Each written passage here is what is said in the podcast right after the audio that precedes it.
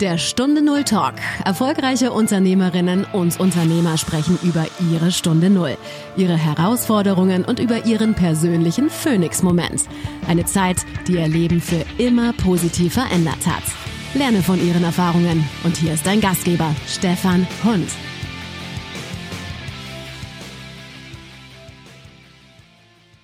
Was war für dich deine Stunde Null, als du gemerkt hast, dein altes Leben geht so nicht weiter und du musst auf die nächste Ebene. Ich war ungefähr elf Jahre und war kurz davor, in die geschlossene Psychiatrie nach Essen eingeliefert zu werden.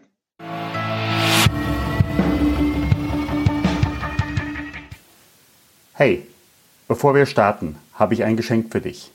Die zwei Interviews und aus über 15 Jahren Coaching-Erfahrung habe ich für dich eine kostenfreie Aufgabenserie zusammengestellt. Mit jedem Impuls lernst du dich besser kennen steigst spürbar dein Selbstbewusstsein, damit steigt dein Selbstwert im Innen wie im Außen. Wenn für dich die Stunde Null kommt, wenn es heißt Phönix oder Asche, wirst du deine Stunde Null frühzeitig erkennen. Und vor allem, für die ersten Schritte hast du dann bereits das nötige Handwerkszeug an Bord, um deinen nächsten Level zu erreichen. Jeden Freitagmorgen erhältst du eine Wochenaufgabe und das sogar für ein ganzes Jahr. Darüber hinaus, ich begleite dich gerne individuell, damit du deinen Phoenix-Moment erreichen wirst. Melde dich direkt an unter stefanhund.com slash 52 Impulse. Und jetzt geht es los mit dem Interview. Liebe Hörerinnen und Hörer, Herzlich willkommen zur neuen Folge von Stunde Null Talk. Und mein heutiger Gesprächsgast ist Matthias Bullmann. Lieber Matthias, ganz herzlich willkommen. Moin und ganz herzlichen Dank für diese Einladung. Wer bist du, wenn du nicht arbeitest? Wer ist der Mensch, der da gleich von seinem Leben erzählt? Ja, wer bin ich und wenn, ja, wie viele? Ähm ich bin unheimlich gerne in der Natur. Äh, ich fahre sehr gerne äh, Fahrrad. Ich beschäftige mich gerne mit menschlicher Psychologie, mit Verhaltenspsychologie. Warum machen Menschen etwas? Und lese dementsprechend gerne. Aber genauso gerne bin ich mit Freunden unterwegs, gehe was trinken, ins Theater, wenn es wieder möglich ist. Ähm, oder spiele einfach mal Playstation. Und ansonsten alle zwei Wochen bin ich Teilzeitvater und habe meine kleinen Zwerge bei mir. Auch eine ganz wichtige Aufgabe. Ja, was machst du heute beruflich? Ja, das kommt drauf an, wie mein alter Rechtsprofessor sozusagen pflegte. Ich bin ähm, aktuell gerade ähm, in äh, der Verabschiedung von meiner Firma. Das heißt, ich habe jetzt noch eine, eine kleine Phase, wo ich angestellt bin, aber freigestellt und fange jetzt gerade an als äh, Pink Elephant Coach, ähm, Klientinnen ähm, dabei zu helfen, ihre Werte zu finden, ähm, in ihren Kontext zu bringen und dann zu mehr Authentizität, Zufriedenheit und möglicherweise mehr Erfolg im Leben zu ähm, verhelfen. Das mache ich derzeit ja, nebenbei während meiner Freistellung. Habe ich das jetzt mit dem Pink Elephant richtig verstanden? Du berätst in erster Linie genau, Frauen das ist eine Frauen? der Bedeutungen dieses Pink Elephants auch. Ähm, ich habe hauptsächlich ähm, Klientinnen, die ich coache. Und äh, müssen die was Besonderes mitbringen oder müssen die einfach nur wissen, dass es sich gibt? Also ich bin ein sehr großer Freund ähm, von Zuspitzung der Zielgruppe. Und meine Zielgruppe ist in der Regel um die 35 rum, ähm, verheiratet oder in Partnerschaft lebend oder gerade im, äh, in der Trennung ähm, und ist unzufrieden, hat ein komisches Bauchgefühl das eint die meisten meiner Klientinnen. Bei anderen ist es aber auch schon so, dass sie wirklich körperliche Probleme haben. Ähm, ich glaube, du als ähm, äh, Pfarrer kennst das ja auch bestimmt aus ähm, äh, von deinen Mandanten, die zu dir kommen, äh, Schlaflosigkeit, Augenzucken, also die, die klassischen ersten ähm, äh, Anzeichen eines, ja, ich sag mal verallgemeinern Burnout, Panikattacken, Erschöpfungszuständen. Ja, und in der frühesten Phase ist das, und da sind Frauen sehr, sehr, sehr sensitiv für so ein komisches Bauchgefühl. Ja, ähm, die gehen dann klassisch ähm, erstmal zum Arzt. Ja, Frauen sind da ja schneller als wir Männer, wobei ich da auch sehr schnell bin, ähm, zum Arzt in solchen Situationen zu gehen. Und dann kommen sie meistens äh, zurück und haben ja, vielleicht eine Magenwandreizung oder sonst was und denken, jetzt nehme ich ein bisschen Medizin und dann geht es mir wieder gut. Und das hilft dann je nach Medikament auch den einen oder anderen Tag. Aber dieses komische, komische Gefühl bleibt. Ähm, und irgendwann wird es halt zu viel. Und da in der Regel ähm, kommen sie dann zu mir, nehmen mit mir Kontakt auf. Und das allererste, was ich mit ihnen mache, ist ein Wertecoaching. Das heißt, ähm, entweder können mir die Klientinnen klipp und klar schon ihre Werte sagen, die für sie, ähm, die nach denen sie oder die für sie wichtig sind. Das heißt auch deren Bedeutung. Ansonsten erarbeiten wir die in ungefähr eineinhalb Stunden. Das ist noch nicht mal eine Raketenwissenschaft. Ähm, und dann setzen wir die in den, ähm, in ihren eigenen Lebenskontext. Das heißt, die Klientinnen entscheiden dann, ob sie ihr Privatleben, ihr berufliches Leben nur mit einem Partner, nur mit den Kindern oder einem Kind ähm, analysieren wollen. Und dann erfahren wir sehr, sehr schnell, äh, wo sie ihre Werte nicht lebt oder nicht leben kann. Ja? Äh, und dann finden wir sehr schnell raus, wo die Bauchschmerzen herkommen. Das sind sehr schöne Augenblicke, die sehr oft sehr emotional sind. Ich hatte jetzt eine Klientin, die sagte, Mathis, warum habe ich dich nicht vor drei Jahren kennengelernt? Gut, wir kennen uns seit 15 Jahren, aber vor drei Jahren habe ich das noch nicht gemacht. Hätte ich das vor drei Jahren gemacht, ich hätte mir drei Jahre sinnlose Beziehung mit meinem Ex-Freund, äh, mit dem ich jetzt gerade frisch getrennt bin, einfach schenken können und viel, viel, viel positive Energie auch woanders reinsetzen können. Ähm, und das ist das, was ich ähm, ähm, in all meinen Coachings erlebe und das finde ich total super. Und das erlebe ich in der Regel aber nur mit Frauen. Ähm, ich bin auch sehr schnell, das ist das Feedback auch, dass ich sehr schnell, sehr nah ähm, bei den Klientinnen bin. Das ist bei Männern ähm, kriege ich das Feedback nicht. Das sind auch gute Coachings, aber mich macht es weitaus glücklicher, ähm, dort auch Frauen einfach zu coachen. Warum? Das wäre sicherlich auch mal ein Coaching-Thema, ein Anliegen, wie wir als systemische Coaches sagen. Aber ähm, äh, das war, also äh, das ist das Einzige, wo ich das auch mal so gelten lasse. Das war schon immer so, dass ich äh, mehr Kontakt zu Frauen als zu Männern hatte ähm, und mich da besser und schneller einfühlen konnte. Du, da gucken wir einfach dann im Schweigecoaching, wenn okay. du zu mir kommst. Kriegen wir raus. Ich darf aber dann nichts sagen, oder? Doch, natürlich darfst du was ne? sagen. Äh, einmal am Tag eine Stunde oder du darfst was in dein ah. äh, Schweigebuch einschreiben. Genau. Genau. Aber da kommen wir vielleicht nachher auch nochmal dazu. Was hast du vorher gemacht? Wie bist du jetzt dazu gekommen, äh, so Coach? Äh, äh, manche machen das ja einfach erstmal nur an ihr Türschild und dann äh, werden sie Coach. Ähm, haben das in einem Wochenendkurs gemacht. Wie ist das bei dir? Ja, was ist ein Coach und wenn ja, wie viele? Also ich bin ja hauptberuflich ähm, da starte ich auch den nächsten Podcast, äh, bin ich ja Lean und Agile Coach. Ja, das heißt, äh, mein, mein Hauptberuf ähm, war es ähm, und ist es offiziell immer noch, dass ich ähm, großen Unternehmen helfe, dabei agil zu werden oder wie man das heute sagt, zu digitalisieren. Und dann hält man sich natürlich auch Coaches. Ja, und ich bin da vor vor drei Jahren habe ich das erste Mal meine jetzige Firma, die ich zum zweiten Mal verlasse, das erste Mal verlassen und habe aber gewusst, du musst noch irgendwie so ein Scrum Master Seminar machen. Das hat dein Career Counselor ähm, dir gesagt, du musst diesen PSM 1 machen. Und da habe ich mir gedacht, komm, gehst du hin, und dann war ich dort und habe meine persönliche Offenbarung erlebt, weil ich einen so geilen Menschen kennengelernt habe. Ähm, sind auch heute noch in Kontakt ab und zu. Und der hat so ein tolles Seminar gegeben, ein tolles Training einfach, wo er selbst als Mensch einfach auch super rübergekommen bin. Ich dachte mir, Mist, jetzt verlässt du deine Firma und, und das ist aber das, was du eigentlich machen willst. Du willst wirklich, weil ich immer so ein, ja, so ein Helfersyndrom hatte, du willst Menschen dabei helfen, in dieser äh, neuen Welt äh, Fuß zu fassen. Ähm, und das gärte dann in mir und ich habe mich dann nach ein paar Monaten wieder zurückbeworben über ihn dann auch und ähm, bin dann offiziell als Lean und Agile Coach eingestiegen. Da ich früher mal SAP-Berater war, bin ich in eine Spezialabteilung gegangen, die das Ganze auch speziell für große SAP-Projekte ähm, dann organisiert hat. Das heißt, ich habe mein kleinstes Projekt waren 50 Menschen, die ich betreut habe. Das größte waren über 250 bei einem der weltweit größten Versicherer, auch in München.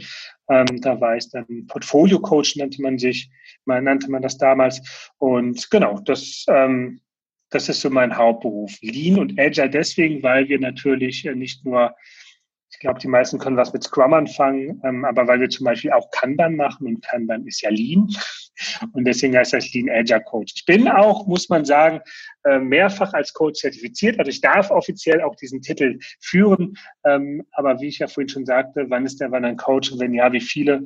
Ähm, ich, ich, ich, ich schäme mich mittlerweile, äh, mich Coach zu nennen, weil es gibt ja mittlerweile für alle Coach, äh, Sachen Coaches. Wenn ich abnehmen will, kriege ich einen Abnehmcoach, der mir nur sagt, was ich zu tun und zu lassen habe. Ich weise dann immer darauf hin, dass es ein Trainer und Berater ist und kein Coach. Aber Coach hört sich halt toll an, genau wie agil. Ne, ich meine, das, äh, ich sage immer, ah, da überlegt sich jemand, die Scrum Master Ausbildung zu machen. Ah, dann ist er jetzt, ja stimmt, er ist ja jetzt schon ein Coach. Er ist ja schon gedanklich weiter, wie du schon sagtest. Ne? genau, aber das kennst du ja wahrscheinlich auch aus deiner ähm, täglichen Arbeit. Du, egal in welchem Bereich, das habe ich sowohl im Krankenhaus äh, als auch in den anderen Bereichen. Also ähm, da gibt es manchmal Fantasietitel äh, oder reale, die in einer Fantasie. Ja, so wie es Ja, ich finde es immer sehr schade, weil wenn man dann ähm, vor Ort ist und, und mit, mit Menschen arbeitet, dann heißt es, wow, du machst das ja ganz anders und wir lernen ja viel mehr, wir dürfen ja viel mehr selbst ausprobieren. Dann sage ich, ja, das ist Coaching.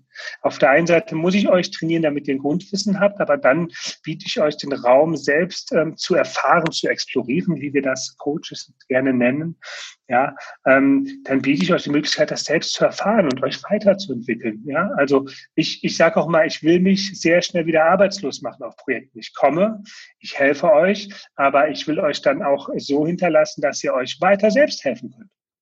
Punkt. Ja. Ja, das ist das eine. Und das andere ist, äh, du möchtest, oder zumindest ist es bei mir so, ich möchte ja. keine Abhängigkeiten. Ja. Nicht nach dem Motto, ich bin jetzt der Messias oder genau. du bist als Coach der Messias, sondern äh, eine ganze Zeit lang, drei Monate, sechs genau. Monate und dann ist gut. Und dann. Äh, genau, man kommt dann gerne noch mal rein und äh, macht dann so Pulsfühlen, wie ich das ganz gerne nenne. Ne? Und dass man guckt, wie weit seid ihr, wo braucht ihr vielleicht noch ein bisschen Training, Einzelcoachings. Das mache ich gerne. Genau. Aber ich sag mal so die Grund, ja, nach einem halben Jahr, Freunde der Sonne, drei Monate Vorbereitung, drei Monate, dass man so in den ersten, wir nennen das Kadenzen, das heißt zusammengefasst Iteration, also mehrere Iterationen sind eine Kadenz, sind meistens zehn Wochen bei uns, dass wir dann noch dafür bleiben. Ähm, und dann sind wir aber auch raus oder ähm, nur noch so einmal in der Woche dabei. Ja, das müsst ihr dann auch, da müsst ihr auch selbst laufen können. Wenn ihr das nicht wollt, dann solltet ihr von Anfang an schon von Agil die Finger lassen, weil dann seid ihr ähm, grundsätzlich nur ähm, an verschiedenen Methoden interessiert, aber nicht grundsätzlich an Agilität selbst ja, dann ist dann immer, in die Augen immer ganz groß.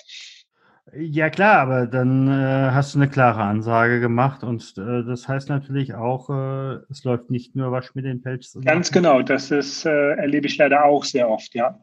Bis hin dazu, äh, dass der Berater dafür eingekauft wird, dass man einen schönen Titel vorweisen kann, aber der bitte nicht. Ähm, hatte ich jetzt, hatte ich jetzt ähm, auch, hatte ich in meinem letzten Projekt ehrlich gesagt auch. Das war dann irgendwie auch nochmal so ähm, nochmal ähm, negativ äh, gesagt wurde, man Sargdeckel auf meine Entscheidung, aber das war positiv ausgedrückt auch dann wirklich nochmal der letzte Rest, den ich brauchte, um zu sagen, nein, Freunde der Sonne, so geht's nicht weiter. Ja. Ähm, da sollte ich hinkommen, die braucht den Agile Coach, die haben das schon zweimal äh, versucht, dieses Projekt, sind gescheitert, jetzt das dritte Mal mit Agilität. Ähm, und als ich dann weg war, gab es dann wirklich auf Vorstandsebene Beschwerden. Also wir wollen nichts Holistisches, wir wollen hier nur einen bestimmten Zeitraum von drei, vier, fünf Monaten iterativ arbeiten, ansonsten wollen wir hier nichts ändern. Und äh, wir haben in, in, in einem Sechs-Stunden-Workshop, habe ich mit denen erarbeitet, dass die gleichen Probleme haben wie die letzten beiden Male, wo sie gescheitert sind. Ähm, dann habe ich gesagt, das macht hier an der Stelle keinen Sinn. Ich kann euch ein, zwei, drei liefern. Ja, aber eine ganze ähm, Reihe auch an ähm, Dingen, die dann drohen zu kommen. Und dann beschwert euch aber bitte nicht, weil das ist jetzt eure Entscheidung. Ihr habt den, äh, die Möglichkeit, Weg A zu gehen. Der ist natürlich etwas härter. Äh, oder Weg B, der ist eher auf den ersten Blick etwas leichter, aber Weg B könnte euch im Nachhinein einige Probleme bereiten. Sie haben sich für Weg B entschieden. Das ist auch in Ordnung. Wichtig ist aber, dass ich, das sehe ich auch mal bei Coaches, weiß nicht, wie du deine Erfahrung ist, ähm, aber dass sie dann versuchen, alles möglich zu machen. Und ich sage immer, das ist die wichtigste Eigenschaft eines Coaches, Auftragsklärung und klare Abgrenzung. Das mache ich, das mache ich nicht, das mache ich nur unter bestimmten Voraussetzungen. Und da dürfen wir keine Angst haben, Nein zu sagen. Ja, auch als Pink Elephant Coach, ne, Nein, ja. nein, nein, du musst, ja? du musst Nein sagen. Denn alles andere ist vermessen äh, oder gegebenenfalls auch zu sagen, ähm, für dieses Thema bin ich nicht der Kompetenteste. Für dieses Thema geh bitte zu XY, den kenne genau. ich als äh, wirklich genau. kompetent. Und die kaufen mich für A ein und wollen dann B und dann also, denke ich mir, ja, aber das Nee, also das nicht. ist, das ähm, sehe ich aber auch öfters am Markt. Ne? Das, aber das wird glaube ich, ja, das wird sich äh, gerade durch Corona, glaube ich, wird der Druck halt auch auf die Systeme größer werden. Ich habe so die Hoffnung, dass sich das ein bisschen ändern wird. Es gibt so ein paar Ansätze, wo ich sage ja, und es gibt aber auch wiederum ein paar Ansätze, wo ich glaube, na, da wurschteln die sich wieder durch irgendwie. Schauen wir mal. Immer die Frage, was gesponsert wird. Ganz genau. Ja, aber hm, wir haben ja schon von der Vorinformation, du hast ja so mehrere Stunden Null gehabt. Äh, so mehrere Situationen, äh, äh, die erstmal möglicherweise auch, auch so ein bisschen aussichtslos oder ausweglos erschienen sind.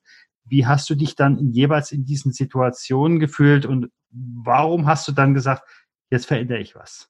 Ja, also wir haben eine, ungefähr eine Dreiviertelstunde Zeit, deswegen nehme ich mal die prägnantesten Stunden Nullen raus. Die allererste war die, die ich ja auch im mhm. Eingangssatz gesagt habe. Also ich bin ähm, am 14.03.1990, ein wunderbarer Dienstag äh, mit einem wunderschönen Wetter, bin ich ähm, in die äh, Bergische Diakonie Abrad, liebevoll auch Bayerische Diakonie Radab, eingewiesen worden. Das ähm, ist eine offene Kinder- und Jugendpsychiatrie, ähm, die zwischen Wuppertal und Wülfrath liegt. Äh, dort bin ich eingewiesen worden, äh, weil ich, ich würde das mal sehr pauschal sagen, heute würde man, oder der Volksmund würde heute sagen, ah, der Junge hat ADS, gib ihm Ritalin und die Sache ist durch. Ähm, jetzt mal wertungsfrei. Damals war das aber so, oh, der, der passt nicht an, der steht jede ähm, Pause vor der Tür, der ist seit drei, vier Jahren in der, ähm, in der Therapie. Ich muss auch dazu sagen, ich bin mit elf Monaten adoptiert worden. Das war sicherlich auch noch ein Grund, dass ich äh, einen anderen Lebensweg hatte. Ähm, und ähm, nach einem Jahr ungefähr, das wurde dort also immer schlimmer. Und nachbetrachten muss ich sagen, wenn man Menschen mit Problemen in eine Gruppe packt mit neun anderen Menschen mit verschiedenen Problemen, bedeutet das nicht, dass ich die schneller therapieren kann, sondern dass die sich vielleicht auch wie im Gefängnis potenzieren. Ähm, und ich habe da richtig Gas gegeben. Meine Erinnerungen sind so, dass ich eine sehr, sehr geile Zeit hatte. Zu gut Deutsch, ich habe nur Scheiße gebaut. Und es gab eine Psychiatrie-eigene Sonderschule, auf der hatte ich sogar einen Monat lang ähm, ähm, Hausverbot. Und ich sage mal, ich war nie brutal oder so der Prügler. Ich habe einfach immer nur Scheiße gebaut. Und ähm, ich habe es einfach krachen lassen damals. Und irgendwann ähm, ich weiß es noch genau. Also ich bin dann morgens aufgestanden, bin runter zu meiner Erzieherin, dann, äh, bin runter und links war dann der Frühstückssaal und sagte, guten Morgen Monika, ich habe keine Lust mehr Scheiße zu bauen, ich will auf die öffentliche Schule. Jetzt muss man dazu sagen, ich habe das mit meiner Mutter mal ein bisschen rekonstruiert. Zu dem Zeitpunkt war es so, dass also der damalige Gruppenleiter und auch meine Mentorin auf meine Mutter versucht haben einzuwirken. Ähm, um mich für sechs Wochen in die geschlossene Psychiatrie nach Essen zu bringen. Haben gesagt, wir bringen den Jungen für sechs Wochen dahin, aber wir kriegen den hier nicht mehr gehandelt. Der muss da jetzt einfach mal sechs Wochen hin und dann kommt er wieder zurück und dann geht's hier weiter. Meine Mutter hat gesagt, äh, nein, hat die ähm, Hände auf den Rücken get, äh, getan, hat gesagt, unterschreibt das nicht. So, und das war ungefähr, also ich sag mal, wenn man einen Film drehen würde, würde man das natürlich, das an dem einen Abend, ne, äh, epische Musik und ich mache das nicht am nächsten Morgen, Phönix aus der Asche, ich will normal werden, ne? Ähm, also so, aber ungefähr der Zeitraum war es. Und dann bin ich halt in die, äh, bin ich in die Schule gegangen. Ich bin zum damaligen Zeitpunkt auch inoffiziell zwei Schuljahre in meinem Wissen zurückgesetzt worden. Also ich habe äh, damals gerade, das ich wäre, glaube ich, im siebten Schuljahr irgendwie gewesen, sechsten Schuljahr und war aber gerade mal auf dem Niveau Anfang des fünften oder so, ja? weil ich viel gefehlt habe und halt auch im Unterricht sonst viel Mist gebaut habe. Ähm, ich habe dann noch mal einen ähm, Lehrerwechsel ähm, vollzogen, der auch mit meinem jetzigen Beruf zu tun hat. Das war sehr spannend, als ich das äh, für mich auch äh, mitbekommen habe und realisiert habe. Und ähm, acht, neun Monate später hatte ich die Hospitation auf der öffentlichen Hauptschule äh, in Wilfrath. Punkt. Und bin dann nach erfolgreicher Hospitation auch bis zum Ende des ähm, Schuljahres dort geblieben und bin dann, ich hatte dann so dreieinviertel Jahre voll ungefähr, ähm, bin ich dann auch nochmal in eine Wohngruppe nach Solingen gegangen. Freiwillig hat sich sehr schnell herausgestellt, dass es keine normale Jungwohngruppe war, sondern eine schwer erziehbare Wohngruppe und ich als einziger äh, nee, mit, mit einem anderen äh, Jungen ähm, auf der öffentlichen Schule war und das war ein Spießrutenlauf. Ähm, aber ich habe im Endeffekt habe ich da die Kurve äh, gekriegt. Und zurück zu deiner Frage, was hat dich dazu bewogen? Ich erinnere mich wirklich nur noch daran, dass ich morgens aufgestanden bin und gesagt habe, na, jetzt ist Schluss, hast keinen Bock mehr, jetzt willst du auf die Schule. Punkt. Das war damals so an das, was ich mich auch wirklich noch ähm, so erinnere und wie ich halt auch runtergegangen bin zur Erzieherin ja, und dir das so gesagt habe. Ich erinnere mich auch noch an den Blick, heute nennt man das ja Mimikresonanz und der war dann so, ja, ja, ja, ja, ich verstehe, mein Freund. Kannst froh sein, dass die äh, Männer mit der Hab dich Liebjacke hier nicht vor der Tür stehen, aber geht um Essen. genau, das war, das war sozusagen der, die, die erste Stunde Null, die ich ähm, selbst auch und dann hattest du ja auch nochmal gesagt, du hast einiges an äh, Panikattacken äh, später gehabt. Hat das damit zu tun? Ähm, ähm, ja, ähm, wusste ich zu dem Zeitpunkt äh, nicht. Ich habe äh, letztens noch mal ganz lustig äh, zurückgeguckt und äh, ich habe alle zehn Jahre eine Stunde Null, habe ich herausgefunden. ähm, und ungefähr zehn Jahre später, nach dieser ersten Stunde Null, ähm, war es dann so, dass ich Panikattacken bekommen habe. Die habe ich aber nicht als solche erkannt. Bin dann auch, ähm, habe mich dann auch in eine Gesprächstherapie äh, begeben, ähm, eine Männergesprächsrunde äh, auch. Das war alles auch super. Ähm, und ähm, bin dann aber danach auch, weil ich irgendwie nur wusste, das, was ich jetzt mache, das macht mich alle nicht glücklich. Ich konnte es aber auch durch die Therapie. Ich war, glaube ich, noch nicht reif genug. Ich habe für, für diesen Moment es ist irgendwie gut gegangen, die Panikattacken waren dann weg. Ähm, und ähm, ich bin dann irgendwie ein Jahr später, glaube ich, auch als ähm, Chefanimateur dann und Animateur ins Ausland gegangen und habe sehr lange damit nichts mehr zu tun gehabt. Aber ungefähr zehn Jahre später, wie das dann so ist, im Jahre 2011 war das ungefähr, hat mich in Neuss vom TK Max, da wollte ich dann an einem Freitag, ich weiß noch, wie das, wie das Wetter war, das war so ein bisschen schwül, ähm, habe ich auf einmal ähm, Schmerzen in der linken Brust bekommen. Also es gab im Endeffekt im nächsten Jahr gab es zwei Schmerzzustände. Druck auf der linken Brustseite, Angst vor Herzinfarkt, Brust auf der äh, rechten ähm, Brustseite, Angst vor dem Ersticken. Und ich wurde sehr nervös in diesem Moment. Es war so nachmittags, ja, ich würde mal sagen so 17.40 Uhr war es ungefähr. Und, und hatte dann so innere Unruhe. Also wirklich, ähm, ich, ich war Zivildienstleister in der häuslichen Krankenpflege bei der Caritas hier in Langenfeld-Monheim. Ähm, und das waren so Sachen, die ich bei Menschen erlebt habe, die ein paar Tage später halt auch ähm, gestorben sind, dass sie noch mal so ein bisschen aktiv wurden. Und ich war, das war ganz schlimm. Ich habe dann was getrunken, bin dann, bin dann äh, schnell zu einer, zu einer Haltestelle gegangen, zu einer Straßenbahnhaltestelle und konnte nicht mehr laufen. Ich konnte nicht mehr ein Fuß vor den anderen stehen. Also ich bin ein psychisch sehr starker Mensch. Äh, ich habe Kontrollverlust gehabt. Ne? Und ich stand dann so und habe meine Maske aufgehabt, habe meine, meine, meine innere Maske aufgehabt, habe nur gedacht, hoffentlich merkt das keiner. Habe dann meine Mutter angerufen, habe meinen besten Freund angerufen. Ähm, der war kurz davor, für ein paar Monate nach China zu gehen. Der hat mich dann abgeholt, in die Notaufnahme des, äh, der Uniklinik nach Düsseldorf gebracht. Und die haben natürlich gesagt, ne, sie haben so einen erhöhten Harnsäurewert, Herr Bullmann. Aber ansonsten sind sie kerngesund haben Sie einen stressigen Beruf? Und ich so, uh. Und was ich dann gemacht habe, und das ist halt auch aufgrund meiner eigenen, aufgrund meiner eigenen ähm, Historie, ähm, nach dem Wochenende ähm, bin ich Montag sofort zum Arzt gegangen. Ich habe eine sehr gute Ärztin, die auch eine psychosomatische Erstversorgung macht. Und durch die habe ich auch Kontakt zu einer Therapeutin bekommen. Ähm, auch sehr schnell, also eine Woche später schon Platz gehabt, was ja eigentlich, ja, du lachst, du weißt ja, also ich sag mal, äh, in meinem Leben, äh, es ist eine reine Achterbahn, aber ich gehe regelmäßig über los und darf auch noch was, äh, darf noch 4000 Dollar mit, äh, mitnehmen. Es ist unfassbar, äh, wenn man so zurückguckt. Äh, und in dem Rahmen bin ich mal dahinter gekommen, was da eigentlich los ist in mir. Also ich bin ja, bin ja adoptiert und es ist so ein Thema Urvertrauen, das bei mir wohl einen kleinen Knacks mitbekommen hat. Ähm, und dass ich bestimmte Jobs, pure Jobs, also pure Vertriebsjobs zum Beispiel, nie, obwohl ich ein grandioser Vertriebler bin, nicht machen kann. Die, die, die, also die, also ich kann die schon machen, ich müsste aber wahrscheinlich in ein sichereres finanzielles äh, äh, Korsett mit einge, eingebracht werden. Ähm, und, und das ist dabei rausgekommen. Und ich habe auch ähm, sechs Wochen habe ich mich halt mit ihm abspritzen und zu einem leichten Antidepressivum halt auch äh, hochbringen äh, lassen, habe es aber dann selbst nach sechs Wochen abgesetzt und habe für mich dann mal exploriert, ähm, wann kommen denn diese Panikattacken?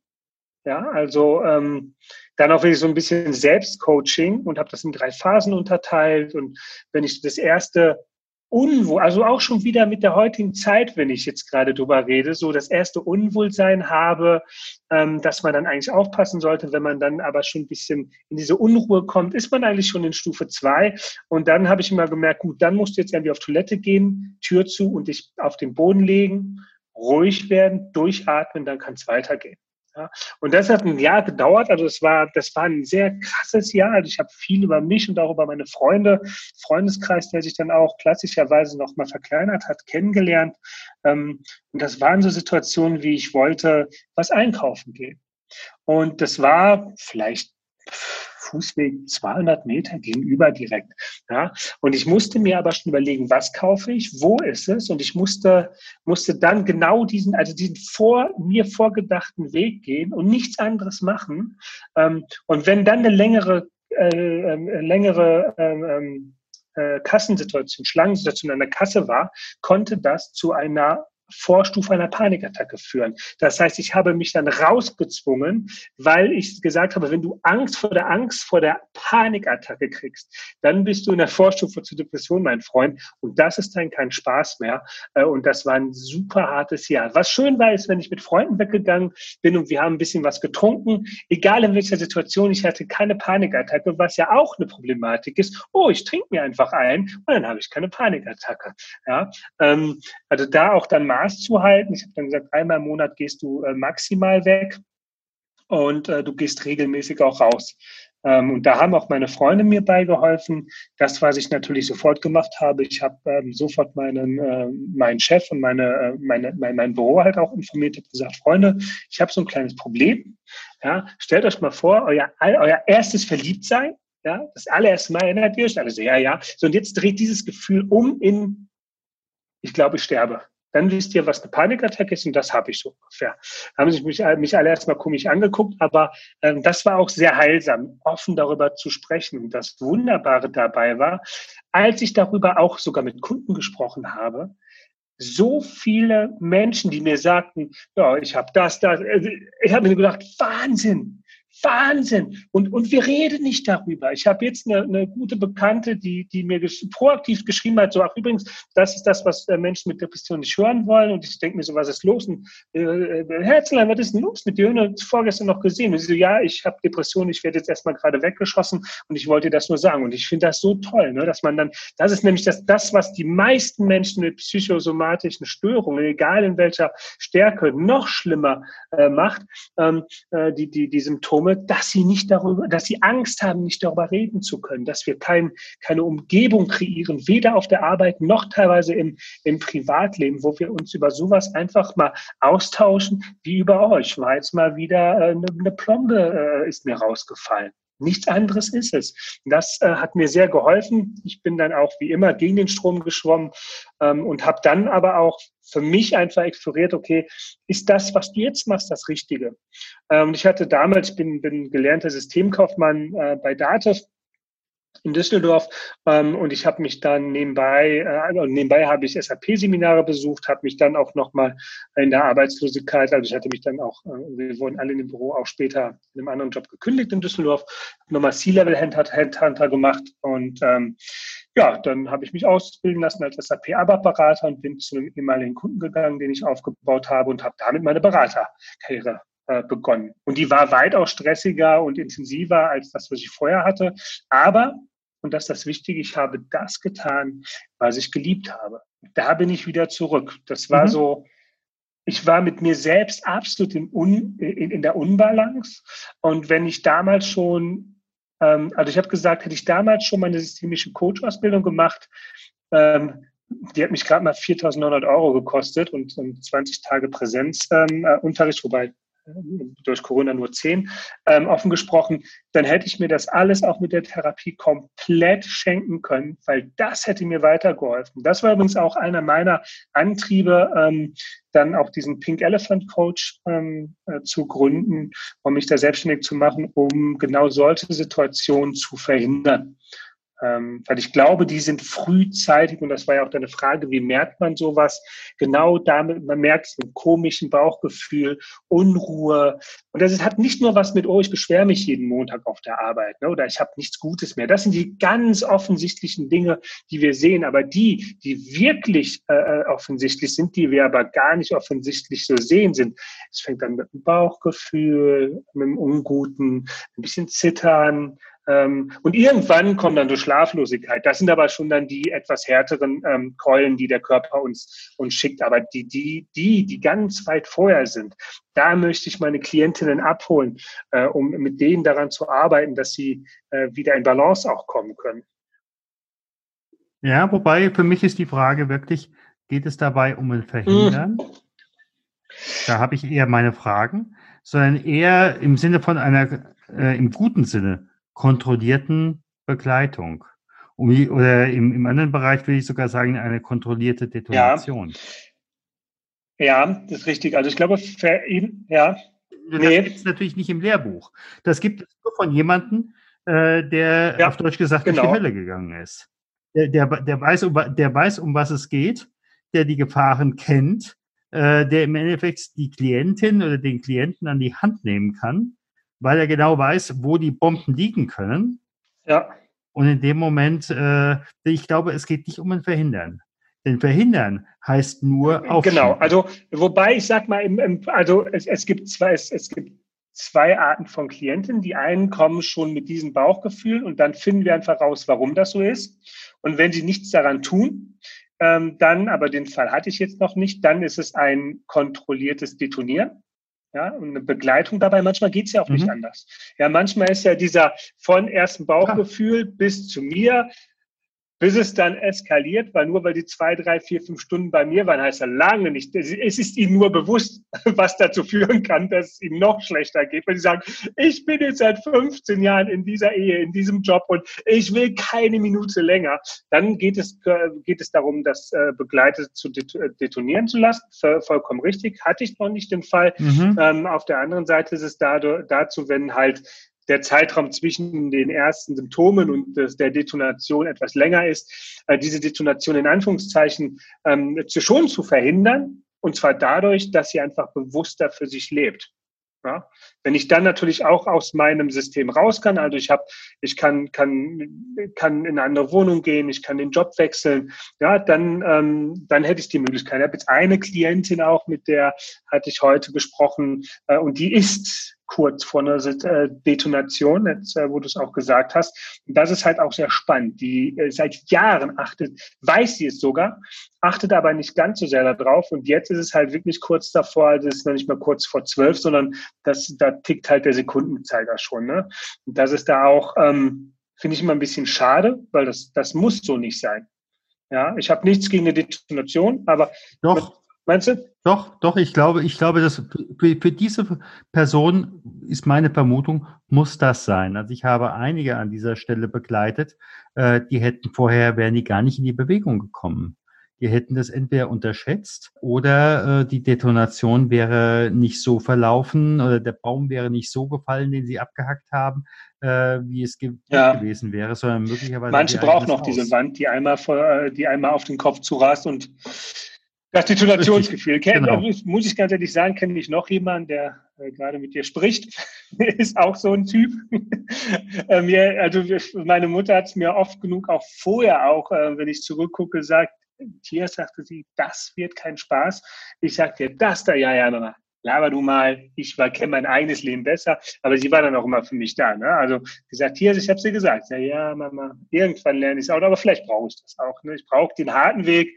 Ähm, ich würde gerne, also das ist so auch dieses bisschen Gutmensch in mir, ich würde gerne Menschen auch vor diesem harten Weg äh, auf der einen Seite bewahren und auf der anderen Seite denke ich mir, ähm, der ist aber auch eine gute Erfahrung. Je nachdem, wie, ne? Ja, also die meisten lernen, die meisten lernen Der Mensch lernt nicht. nur durch Schmerzen, oder? Also, ja, also entweder, entweder durch Freude oder durch Schmerzen. Aber ähm, nun ja.